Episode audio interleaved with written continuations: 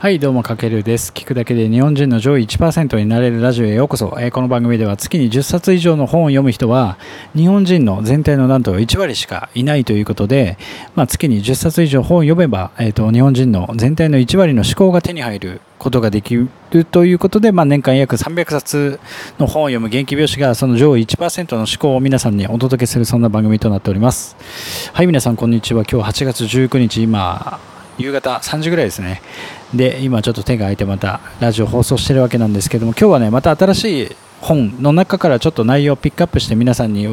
えー、とためになる情報をお届けしていきたいと思うんですけども、今日テーマはですね、顧客を熱狂させるカルトブランディングの作り方ということで、まあ、ブランディングの中でもカルトがつくとちょっとね怪しいイメージあると思うんですけども決して、えー、となんだろうこのカルトってまあうんと宗教的な側面もある中でやっぱり悪いイメージだけじゃなくていい部分もあるんですよね。で、これからの時代、やっぱりカルトブランディングというのがめちゃくちゃ大事になるということで、まあ、今回の参考文献としては、カルトブランディング、顧客を熱狂させる技法という田中さんが書いた一冊からお届けしてるんですけども、じゃあそもそもカルトブランディング、皆さん、えーと、耳にしたことはあるけどなかなか全容が分かんなかったりしますよね。でカルトブランディングっていうのは何かというと、まあ、普通のブランディングとじゃあ何が違うのかってところから話していくと、まあ、要はカルト宗教にヒントを得た、まあ、こう最先端企業のブランド戦略のことを指します。だから要は普通のブランディングと違うのは要はカルトってついてるんで、まあ、そうちょっと宗教的なものですよと。で顧客の一体感だったりコミュニティの熱狂を生み出す。で何よりもこう信者まあカルトって信者さんがいっぱいいますよね。で信者の獲得に重点が置かれるのがこのカルトブランディングの特徴。要は信者をいかに増やすかっていうのがこのカルトブランディングにとっては重要だということですよね。でもこれは普通のブランディングもそうですけどやっぱりいかにこうなんだろう、ファンをたくさん増やすかと同じことなので、なので、なんだろう、カルトブランディングと聞いて、まあ、この宗教系の本を読んだりとか勉強すると、まあ、なんか現代に必要なブランディングを理解することができる。で、それが結構自分のビジネスもこの時代応用できるんじゃないかなと思ってて要は熱狂的な信者、まあ、要はブランディングでいうとファンを作ることによってその人がそのブランドの伝道師伝える人伝道師となってブランドを伝えてくれるでそれが拡散していくっていうのがこのカルトブランディングの本質というかでじゃあ現代におけるカルトブランディングって結構皆さんカルトブランディングって言葉だけ聞くとどういったことなのか分かりづらいと思うんですけども大体今の時代カルトブランディング、まあ、成功事例がたくさんあって例えばえーと、今の時代だとこうオンラインサロンとかが結構いい例だと思うんですよね。あれはすごく、えーと、一人の絶対的な、なんだろう、それこそ本当に、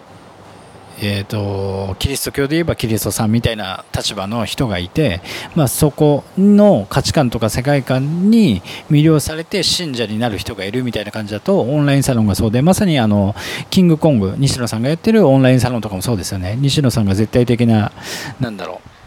えっと、トップの人間になってそれに支持する、えっと、ファンが、えっと、オンラインサロンの会員として入ってでその方たちが伝道師となってそのサロンを伝えていくことによってどんどんどんどん拡散していくってことがありますよね。あとは映画とかで言うとうんとたくさんあるんですけど僕が大好きな映画で言うとやっぱ「スター・ウォーズ」とかもあの本当に一部の熱狂的なコーナーファンがいたりするっていうのもあれも多分カルトブランディングの成功事例としては一つかなと。あとはその企業のロゴステッカー、ロゴとかステッカーなどを貼っているのも結構いい例らしいんですよね。この本でも書いてあったんですけども。で、まあ、この本には書いてなかったんですけど、例えばファッションとかで言うと、あの、ファッション詳しい人ならわかるかな、あの、シュプリームっていう、えっ、ー、と、アメリカのブランドがあるんですけども、このシュプリームもいい例で、やっぱり熱狂的な一部のファンが結構シュプリームっていることによって、そこからどんどんどんどんそのブランドの価値がというか名前が世に知れ渡っていったってことで、え、ー、と、ファッションで言えばシュプリーム。で、あとパタゴニアとかもそうですよね。あと、アップル、皆さんご存知のアップルなんか一番いい例かもしれないですよね。で、僕も今、パソコンは MacBook だし、Apple Watch 使ってるし、iPad に iPad Pencil で、スマホも Apple だし、なんか、なんだろう、で何がいいかって言われたら難しいんですけど使っている側としてはこう機能とかは理解していないけれどもなんかこう持ってることでなんかステータス的なものになるみたいなところが結構あってアップルって熱狂的なアップル信者って言われますよね。あれとあれが本当にまさにああいう感じ。だかあそこを僕たち自分たちがもし何かビジネスを始めようとした時にやっぱアップルは一つ目指すべき指標というか参考になる部分として熱狂的なこうアップル信者と呼ばれる人たちがいるようなことをこのカルトブランディングでは語ってるのででその信者の間でもこう同胞意識とかなんかちょっと秘密結社的な意識が生まれるので信者同士のつながりも強くなるんですよね。だから例えば自分が Apple Watch を使ってたら他人も Apple Watch を使ってたらなんかそこに仲間意識が芽生えるというかなんかそうすることによってなんかこう全然知らない人たちでもそのブランドを通じることによって仲が良くなったりするっていうこう絆が強くなるというかだから今のオンラインサロンとかもそれがすごくそういった代表するコミュニティの例としてはいい例ですよね。だからつまりオンラインサロンに入ったりとか容易な今ね、いろんなオンラインサロンありますよね。僕も西野さんのサロンに入ってたりとか、まあ、皆さんもなんかサロン入ってたりすると思うんですけども、結局それがいつの間にか自分もこうカルトブランドの信者になってるってことが結構現代においては多いんですよね。じゃあ自分はそのカルトブランドを自分なりにどうやって作っていくかっていうのが絶対必要で、じゃあそのカルトブランディングを応用する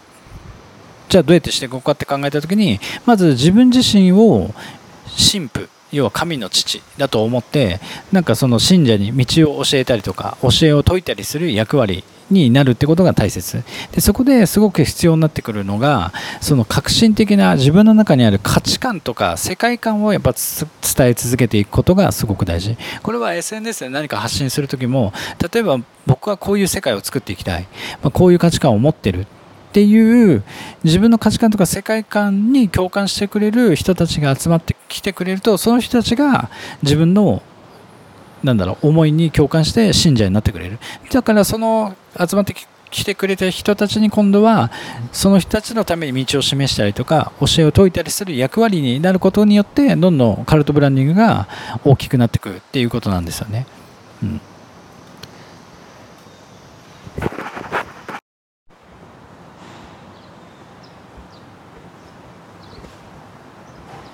で最後にあのこの本でもあのカルトブランドの本質とはということで書いてあったんですけどもカルトブランディングの本質っていうのは消費者いや顧客の忠誠心とか献身を勝ち取って業界やカテゴリーを支配すること。要はその業界とかカテゴリーを支配してしまうってことが、えー、とこのカルトブランディングの本質ということでじゃあなぜそこに信者が生まれるのかっていうとあの自ら望んで自己実現のために信者になってる点っていうのはすごく重要だということで要は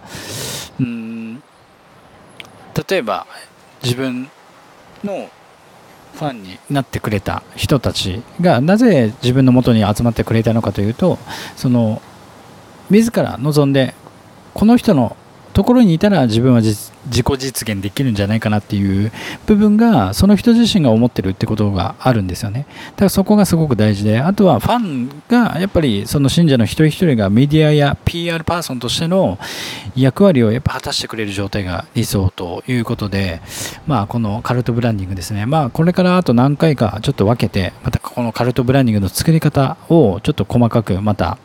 えー、と何回かに分けて放送していきたいと思いますので、ぜひまたお見逃しなくということで、まあ、今日テーマはですね、顧客を熱狂させるカルトブランディングの作り方ということで、まあ、これからの時代、この宗教的なカルト、まあ、要はカルトブランディングというのは宗教をヒントにしたブランディングということで、まあ、自分たちのビジネスにも活かせると思いますので、ぜひ参考にしてみてください。はい、というわけで今回は以上になります。かけるでした。ではでは。